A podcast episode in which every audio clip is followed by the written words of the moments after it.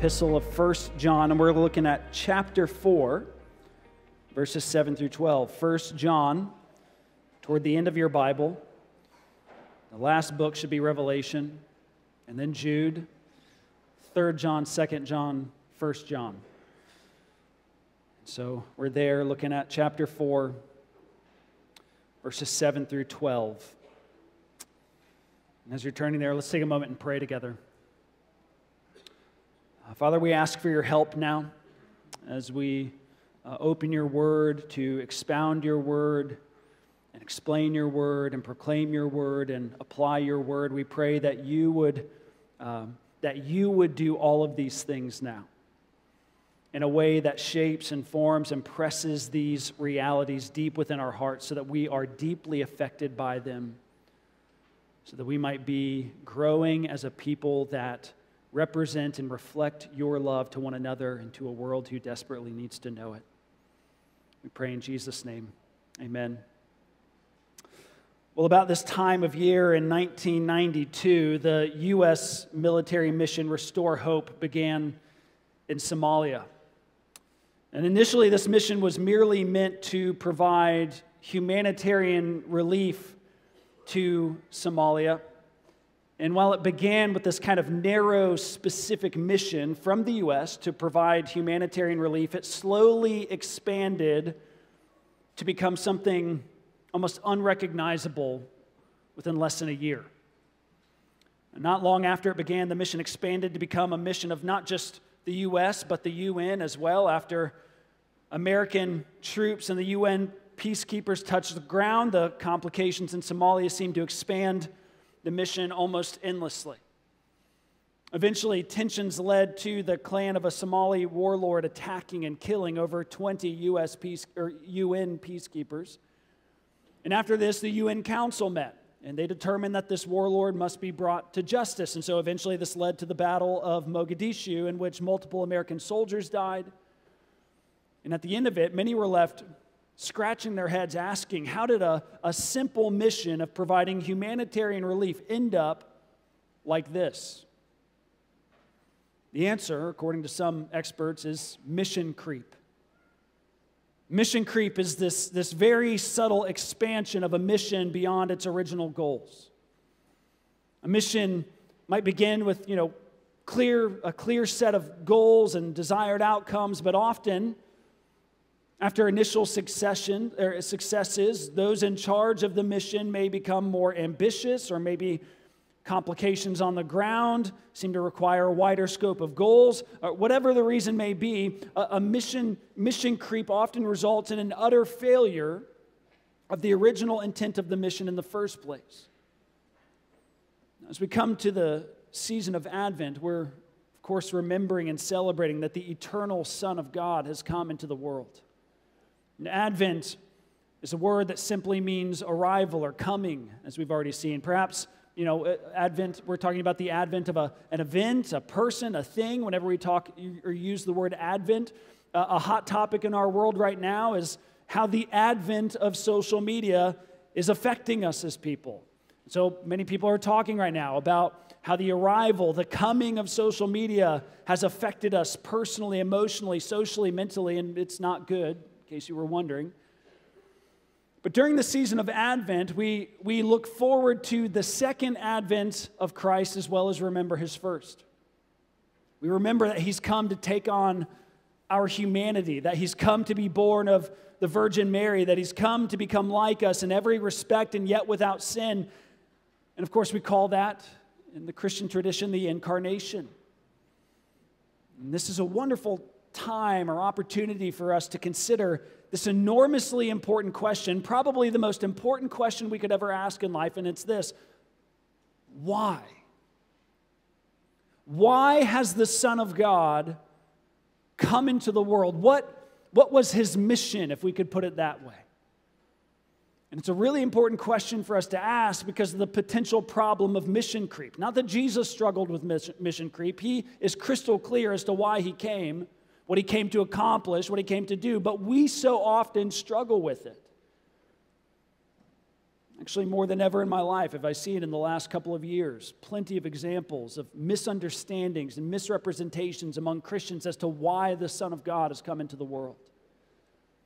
So often we fall into treating Jesus as a mascot of our causes and campaigns and convictions, and we forget to actually consider what the Bible has said about his coming. We make Jesus a mascot for our partisan political groups. We make him a mascot for our preferred economic systems. We make him a mascot for our particular political causes. And maybe it's not that. Maybe we treat Jesus as a mascot for our self-improvement projects. Maybe we treat him as a means to the end that we might feel better about ourselves and about our lives, that he exists in our imaginations to give us an emotional uplift or improve our self-esteem. Or perhaps, like many of the preachers you hear on TV, perhaps we feel that Jesus has come to make us healthy and wealthy. He's the mascot of the American dream. He's come to give us the car we want, the house we want, the salary we want, the family we want, the life we want, and all of that. And there's more, but suffice it to say, we can come to this season and remember and celebrate the coming of the eternal Son of God into the world, all the while completely missing why he's come. And so perhaps there's no better time to consider, why has Jesus come? And thankfully, we don't have to guess at this, because the Bible tells us. Jesus himself tells us in Luke 19.10 when he said that he came into the world to seek and to save the lost. The Apostle Paul echoes those words in 1 Timothy 1.15 when he writes that Christ Jesus came into the world to save sinners. That's why he's come, to seek and save the lost, to save sinners. And of course, that just begs another question. What does it mean to save? What kind of salvation has Christ come to save us with? What does the word save mean biblically? And of course, while there's no way we could sufficiently exhaust that word in 4 short weeks during our Advent sermon series, our goal will be to explore and explain that very word and seek to answer that very question. With what kind of salvation has Christ come to save us? Well, this morning, we turn to see that Christ has come to save us by becoming our propitiation. Christ was incarnate to become our propitiation. I know that's a big word, but it's an important word, and we want to grow in understanding and applying that word today. And so if you'd like to stand with me for the reading of God's holy and precious word now. Let's listen with reverence and rejoicing, with open ears and open hearts to the word of God as it's written here by the Apostle John in 1 John 4:7 through 12. Beloved, let us love one another, for love is from God, and whoever loves has been born of God and knows God. Anyone who does not love does not know God, because God is love. In this, the love of God was made manifest among us, that God sent his only Son into the world so that we might live through him. In this is love, not that we have loved God, but that he loved us and sent his Son to be the propitiation for our sins. Beloved, if God so loved us, we also ought to love one another. No one has ever seen God. If we love one another, God abides in us, and his love is perfected in us. Well, the grass withers, the flower fades, but the word of our God will stand forever. You can be seated.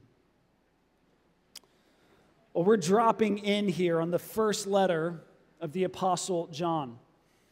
And just if you were to do a simple read through, this epistle would tell you that he's writing to a church in crisis. It seems that false, unchristian, unbiblical beliefs have been slowly creeping into the church to whom John is writing. False beliefs about Christ and about his salvation had taken hold among some people. And as a result, some of this church's members, some of its leaders even, have departed from the faith.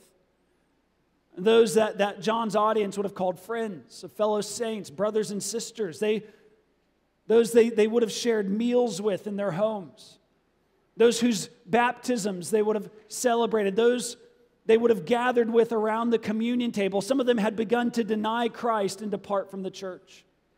And so he's writing to a church that's hurting here, a church that's struggling with doubt and fear and confusion, and therefore he's writing with a specific goal in mind, and that goal is to bolster their faith and grow them in assurance. He's writing to strengthen their faith and increase their confidence in the Lord Jesus and in who they are in him. And so he writes offering a series of tests by which they can test themselves to see whether or not they're in the faith, whether or not God is at work among them, whether or not they are a true church. And John doesn't give these tests to merely challenge them, but in an effort to assure them, to show them that they do indeed belong to God, that they are in the faith, that they are a true church. And there's three tests. There's the truth test. And in this, they're to test whether or not their beliefs are in accordance with the Word of God by the grace of the Spirit of God. And the apostle desires that the truthfulness of their beliefs would show them that they are indeed Christ, that they belong to him, that they're in the faith. And then there's the obedience test. They're to test themselves by their obedience. Not that they never sin, but do they desire to obey the Lord Jesus? Are they growing in obedience to the Lord Jesus? Are they living lives of repentance? Are they striving to obey the Lord? Are they taking God's side against their sin in life? And in this, John wants them to see that they do desire to obey the Lord, that they are growing. And by this, he wants them to be assured. And then lastly, there's the love test. And the love test is an encouragement to consider whether or not they have love for one another as brothers and sisters in Christ, because that's a crucial test of whether or not we are in the faith, is if we love one another as Christians. And these three tests are each repeated several times throughout the book of 1 John, and they're brilliantly interwoven with one another. But we come to one of the love tests this morning. And in this love test, I think we read one of the richest passages in all of the New Testament, in all of the Bible, really. It's a passage replete with gospel doctrine showing us astounding and essential truths about the Lord Jesus, but it also casts a beautiful vision for us to be a Christian community formed by that precious doctrine. And we want to slowly walk through it this morning with our eyes open on our Bibles, our ears attentive to Christ's word, and as we do, I hope for us to see here the root of why God sent his Son, which is love, his love. The reason that God sent his Son, which is propitiation. And the result from God sending his Son, which is that we would love as we have been loved. First, though, let's look at the root of why God sent his Son. Again here, John is writing regarding this love test, and in this, he's exhorting us to love one another as brothers and sisters in Christ. But moreover, John tells us that the basis, the reason Christians ought to and do love one another is because of who our God is. Look at verses 7 and 8. John writes, "Beloved, let us love one another, for love is from God, and whoever loves has been born of God and knows God. Anyone who does not love does not know God, because God is love." Right? John says, we're called to and do love one another because the God that we know and worship is himself love. Right? He says that God is the source of love in the created order. It's similar to the way the sun gives life to the earth and all who live in it. From the light and heat emanating from its being, so there is love in God's creation because it emanates to us from him, from his being, from his nature, from his essence. True love exists in creation because it comes from God. And so, John says, anyone who claims to know and worship this God also ought to reflect his love to others. And John explains this by showing how love comes from God. He says love doesn't just come from God. It's not just that love is this thing that God created or that God has. It's not just that God has a loving disposition. John says in verse 8 that God is love. God is love. Now, if we go back to 1 John 1:5, we'd see there this is not the first time the apostle has used this kind of language. There he says that God is light. And what's he saying there? Well, to speak about light in this way is to speak about God's holiness, his righteousness, his goodness, his purity, his truthfulness. It's to say that God is light is to say that God not only has light, in other words, he not only has holiness and righteousness and goodness. No, he is holiness and righteousness and goodness. He is pure holiness, righteousness, and goodness. In other words, God's nature is identical with the attributes of holiness. He is the perfection of holiness. It's not as if there's some standard out there of holiness and righteousness and purity that God must meet and that he meets, and therefore he is considered holy and righteous and pure. No, he is the standard for how we ought to define those attributes. He is those attributes. He is light. And now John says the same about God's love. He says it's not merely that God has love, he is love, right? His nature, his essence as the eternal and infinite God is identical with love. And I know this is difficult to comprehend. It's really impossible to comprehend. Because part of the problem is that we like to think of God as maybe existing on something of a spectrum. Like he's just like us, but just a bigger and better version. He's like us, but on cosmic steroids. Right? He loves like us. It's just bigger and better. That's how we tend to think of God. But my friends, thinking of God in this way will inevitably lead to an impoverished view of who he is, because he's not like us. He's not a bigger and better version of us. He is wholly other. Our words fail to fully describe him. Our minds fail to fully comprehend him. And this is true when it comes to the fullness, the infinitude, the purity of his love. And when we tend to think of love, right, we tend to think of it as merely in terms of having affection for someone else. My friends, God is not subject to affections and emotions like we are. Right? What exists in us as affection or emotion is a perfection in God. He is the perfection of love. He is infinite and unchanging and unwavering in his love. There's nothing that can be done to diminish or lessen God's love like can be done to our love, because nothing can ever diminish or lessen God. He's infinite, and therefore his love is infinite. He is unchanging, therefore his love is unchanging. He is all-powerful, therefore his love is all-powerful. There's nothing that can make God's love greater, because there's nothing that can make God greater. He's already infinitely great, therefore his love is already infinitely great. It's unchanging and infinite and incomprehensible, because God is all those things. It's one of my favorite hymns, so beautifully puts it. Could we with ink the ocean fill? Or were the sky of parchment made? Were every tree on earth a quill and every man a scribe by trade? To write the love of God would drain the ocean dry. Nor could a scroll contain the whole, though stretched from sky to sky. God is infinite and holy and incomprehensible in his unfathomable and omnipotent love. And of course, we would be remiss here if we didn't talk about the doctrine of the Trinity. Like the doctrine of the Trinity is an essential and central Christian doctrine. And to oversimplify it a little bit, it simply means that we believe in one God who is three persons, Father, Son, and Holy Spirit. That there's only one God, only one being who is God, but that one being, as he shares one essence, one nature, one substance, also eternally exists in three persons.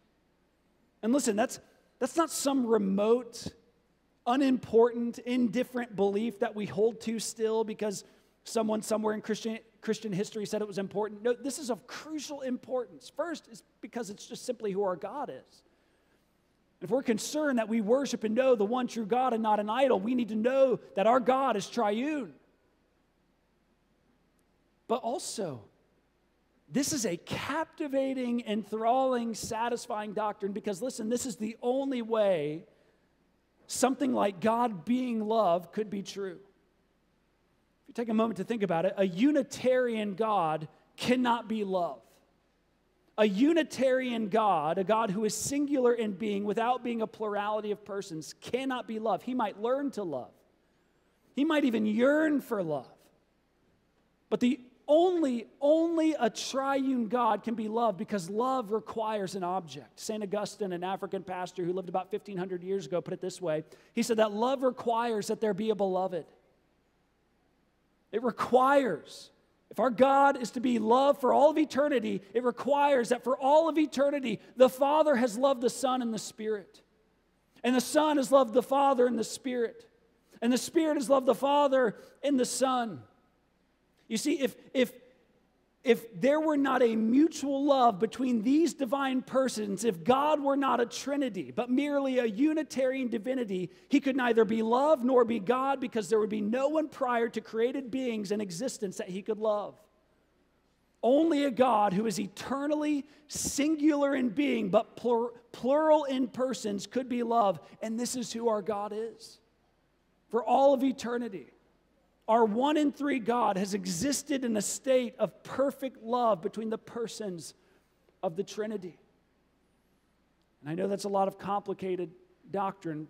Here's one thing that means for you and for me, for all of us, is that in no way is God's love dependent upon us. God's love is not a response to you. You understand this? There's nothing you can do to diminish God's love. There's nothing you can do to enlarge his love. He loves because he is love. He is completely and totally self-sufficient in his love. His love is not needy. It's not dependent on any outside causes. His love never began. It will never end. And Christian, that is the kind of love with which God loves you. He loves you with what Sally Lloyd-Jones calls a never-stopping, never-giving-up, unbreaking, always and forever love. He loves you with a love you can't change, you can't diminish, because God can't be changed or diminished. He loves you with a love you can't enlarge, because God's love can't be enlarged. He is infinite and limitless in himself. And Herman Bavinck calls God an immeasurable ocean of being.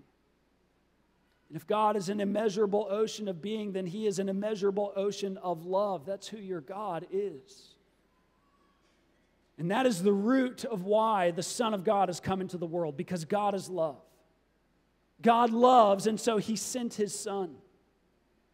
And this makes sense because true love always takes the form of concrete action. True love is always manifested in some way, shape, or form, right? Love merely in abstract, in word, and talk, is not true love at all, as 1 John 3:18 tells us. True love leads to deeds and action. And so when God looked upon sinful humanity, humanity that rebels against him and hates him and rejects him, in his great love, he took action. Look at verses 9 and 10 here to see the reason that God sent his Son. Verse 9 tells us that the reason God sent his Son is our life. Listen, he writes, "In this the love of God was made manifest among us, that God sent his only Son into the world, that we might live through him." Of course, we're just coming out of 3 Sundays in Genesis 3, aren't we? And so we ought to have fresh in our minds the fact that we don't deserve life. Rather, because of our sin, because of our rebellion, because of our cosmic treason against the God of all heaven and earth, we deserve death, eternal death, immediate death. And yet by God's marvelous and matchless grace, the Son of God has put on flesh and became incarnate so that we would not meet the fiery end we deserve, but rather that we might have life. And how will he accomplish this? How will he give the gift of life, eternal life, to a bunch of death deservers like us? Keep reading in verse 10. "In this is love, not that we have loved God, but that he loved us and sent his Son to be the propitiation for our sins." The propitiation for our sins. How will he procure life for sinners? Propitiation. Now, what is propitiation? It's a very important word in the Bible. It's actually one of the reasons we like to use the ESV translation here, particularly in preaching, because some other translations, even other good translations, very well might translate the Greek word here as atoning sacrifice or as expiation. And hear me, those are precious truths. Your translation might say that. Those are precious truths. Christ did die as our atoning sacrifice. But that phrase is too general and not specific enough to translate the Greek word here well. Expiation is a precious truth. Expiation means the removal of guilt by means of sacrifice. And we believe that around here, right? That Christ died to remove our guilt from us. That if you trust in Christ, your guilt has been taken away, washed by his crimson flood. That's precious. But that's not what this word means here. And you know, there are some words in Greek in the New Testament that can sometimes be hard to translate. There's some words that have, you know, multiple meanings. And it's hard to truly figure out which is being represented in the specific text you're in. And so it's hard to figure out how to translate it. Or sometimes we just don't have words in English that correspond to exactly what we're trying to translate in Greek. Sometimes that happens. That's not what's happening here. Not anymore. In fact, at one point, there wasn't an English word that corresponded to the Greek word translated here. And so about 500 years ago, translators invented an English word that held the exact meaning of the Greek word here in our text. And the word they invented was the word propitiation. It's a word invented about 500 or so years ago in English so that we could accurately translate texts like Romans 3:25, Hebrews 2:17, 1 John 2:2 and 1 John 4:10 here. So what does this word mean? It means a wrath-appeasing sacrifice. It means a wrath-satisfying sacrifice.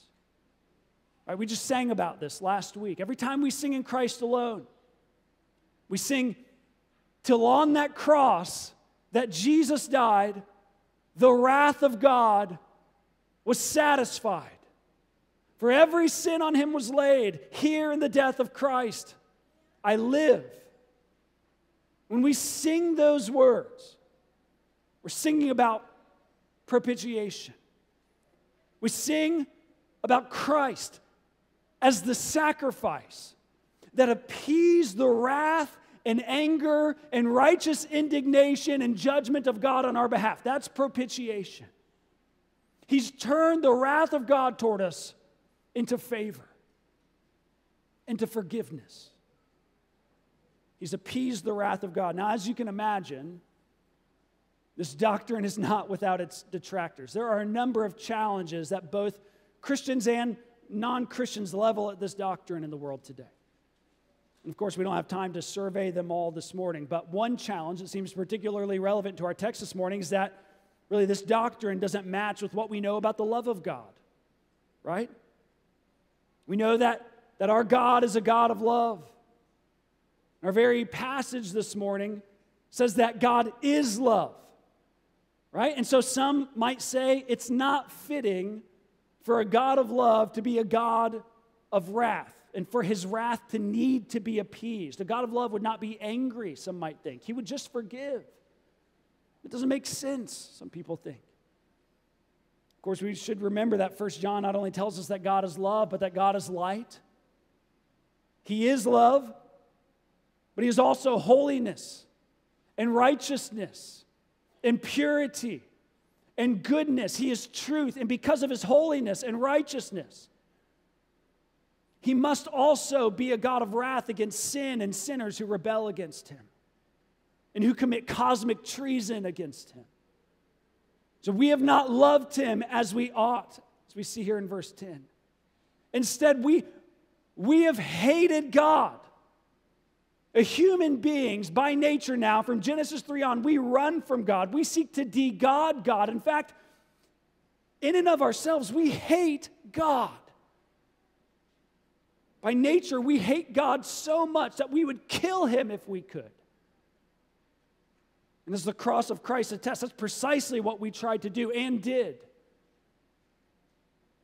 And thus, if God were to fail to be a God of wrath in light of such horrendous, putrid, gruesome sin, he would not be light. And if he were not light, he would not be God. And so God, therefore, must be a God of wrath.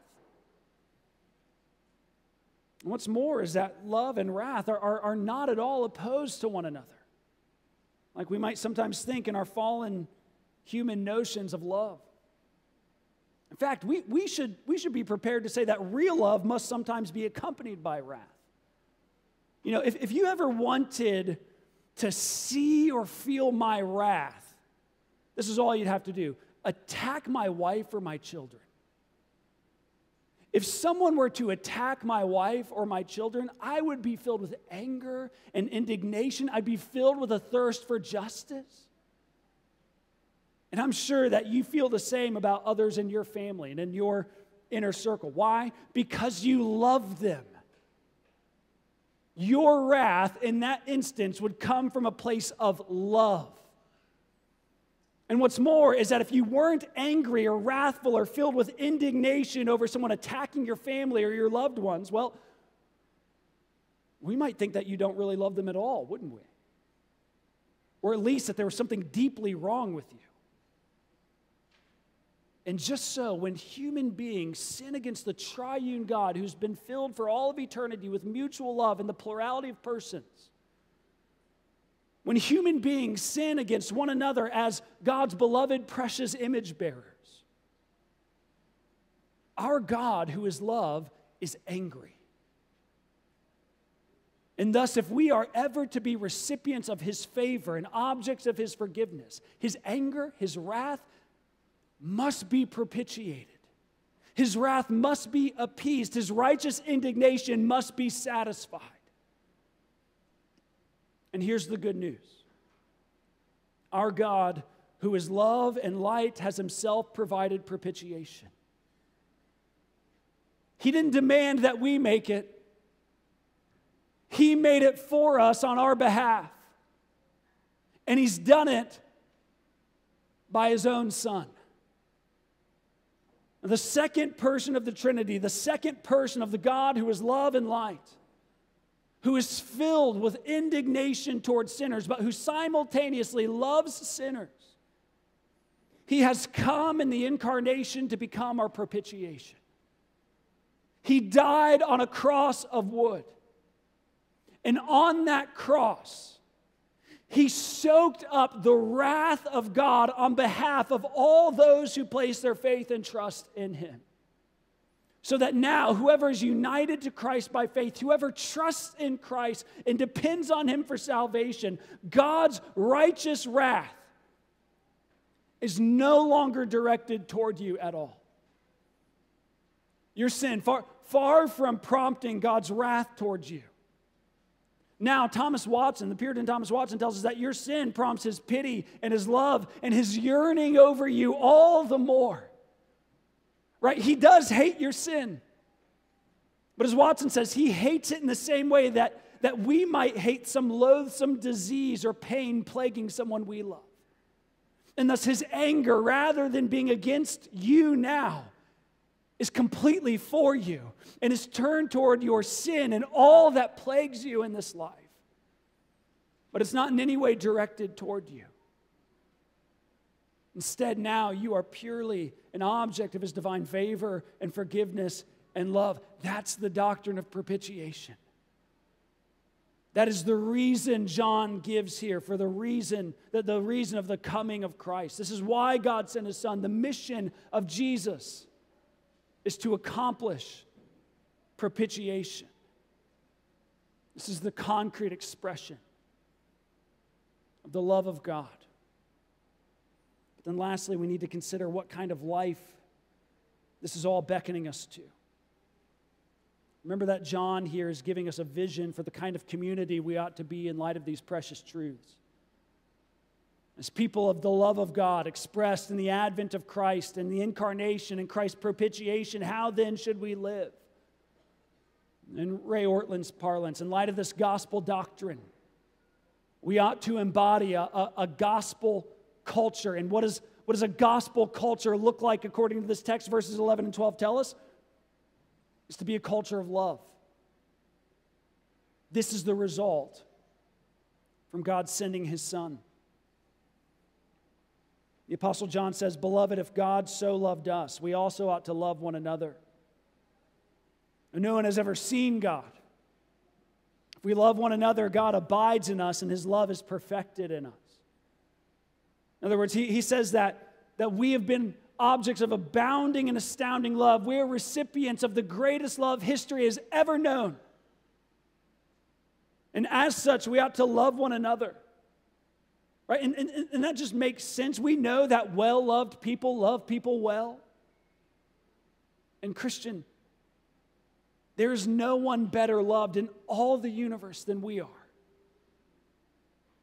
And in fact, John says, this is how we can make the invisible God visible, as it were, right? Of course, we know that God is spirit. He's not a being with body or parts. He's not visible to us except, of course, in the body of Christ taken on in the incarnation. And in the Son's incarnation, we have seen the love of God manifested, haven't we? But now that Christ is risen and ascended, the calling to be the visible representation and manifestation of divine love in the earth is laid upon us as God's people.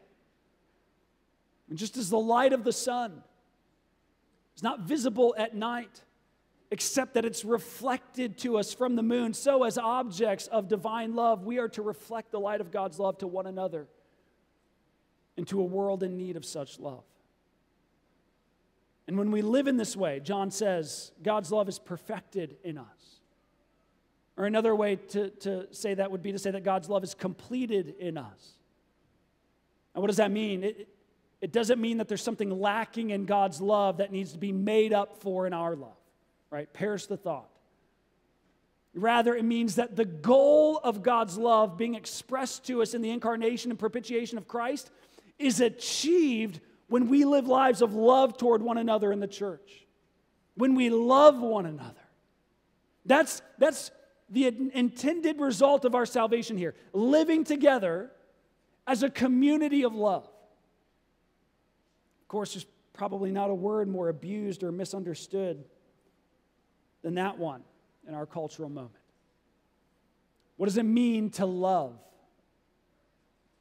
As we see in the love of God spoken of in our text this morning, it means in one sense that we move toward one another and care for and concern for one another.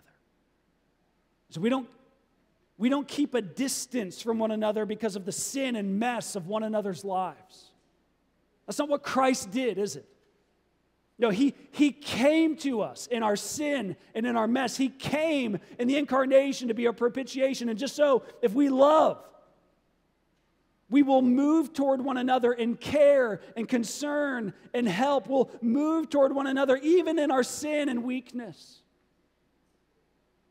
Or another way we manifest this kind of love. 1 John 3:18 says, love looks like this. It looks like practical help when we see one another in need. He says, if anyone has the world's goods and sees his brother in need, yet closes his heart against him, how does God's love abide in him? That's what love looks like. It looks like practical help when we see a brother or sister in need. As 1 Corinthians 13 puts it, what does love look like? Love is patient and kind. Love does not envy or boast. It is not arrogant or rude. It does not insist on its own way. Right? It's flexible. It prefers others. It says, hey, you know what? I don't need to get my own way in this. I'm willing to be flexible here and adjust myself to your concerns. It's not irritable or resentful. It doesn't rejoice at wrongdoing. It rejoices with the truth. Love bears all things, believes all things, hopes all things, endures all things. Those words weren't originally written for a couple on their wedding day. Right? They were written for a local church and their life with one another, their life together. That's what we're being called to here in our church, in our time, in our life with one another. That's what a culture of love looks like. Patience, kindness, humble truth-telling, bearing with one another, forgiving one another. And listen, I know that because we live in a time of individualism and self-centeredness, that some of us even right now, in hearing this exhortation to love, the primary question we're considering is actually this, that whether or not we've been loved like this in our families, in our church? Have I been loved like this? I know that's the automatic thought some of us might have. I want to encourage you, if that's you, to shift your thinking. I don't think that's what John wants you to be asking right now. Not as long as we are individuals that go around asking whether or not we've been loved well enough, loved as we ought to be loved, our concerns are going to be selfish and self-centered. Because none of us have been loved as we ought to be loved, we're also going to go around feeling slighted and isolated and with a chip on our shoulder. But if we shift the question and start asking whether or not we love as we have been loved by God, if we're contributing to making the love of God visible and felt in our community, if we are faithfully living as people of the incarnation and propitiation of Christ, then and only then will we begin to contribute to building the kind of loving community we're being called to here, which is also the kind of community wherein we will be well loved in turn. And I remember hearing a story some time ago about a little boy back in the 1860s in the city of Chicago. Every Sunday morning, this little boy would get up, he'd get dressed, he'd grab his Bible, and he'd walk to the Illinois Street Church in Chicago, Illinois, the church that would later come to be known as the Moody Church, D.L. Moody. It was quite the walk. The little boy actually passed several other churches on his way to the Illinois Street Church. And so eventually a man who attended one of those churches that the young boy passed every Sunday on his way to church took notice. Every Sunday he noticed this young boy walking intently, Bible in hand, and eventually the man decided to inquire about the boy's destination. And so he stopped the young boy one Sunday morning. He said to him, "Hey, where do you go to church?" The boy replied, "I go to Mr. Moody's church." And thinking that quite a long walk for a little boy on a Sunday morning, the man asked, "Well, son, that church is a long way from here. Why do you walk so far and pass so many churches along the way?" Which is a good question. But the boy also gave a good answer. He said, "Well, you see, sir, that they just have a way of loving a fellow over there. Do we have a way of just loving a fellow here? Do you have a way of just loving a fellow? Do people see and feel the love of God in this community? Are we people of the advent of Christ, the incarnation of Christ, the propitiation of Christ?" My friends, I think you are. I think many of you just love one another so well. Not perfectly, of course. No community does. That's part of why our love for one another must include, as Paul calls us to in Romans 16, to forgive one another, to be patient with one another. But I do think that you love one another. So my only word of exhortation to you would be this, just as Paul says in 1 Thessalonians 4:10. "But we urge you, brothers, to do this all the more, to do this more and more." Keep on loving one another, he says. Grow in your love for one another, he says. Well, and how do we do that? We do that by beholding the love of God in our incarnate and propitiatory Savior. So we're about to do now in this meal before us. Let's take a moment and pray together. And Father, we give you great praise and thanks now for sending your Son to be our atoning sacrifice. That the Son of God has come in the incarnation to be our propitiation. We pray that you would press these realities deep into our hearts now this morning, that we might be deeply affected by them and in turn grow in reflecting your love to one another and to a world that needs it. We pray that as we come to the table now, that we would behold the atoning sacrifice of Christ afresh with eyes that can see, and with hearts that are alive to it, that we might be nourished and strengthened through our communion with Christ in this meal, to live and to love like he lived and loved. We pray all this in his name. Amen.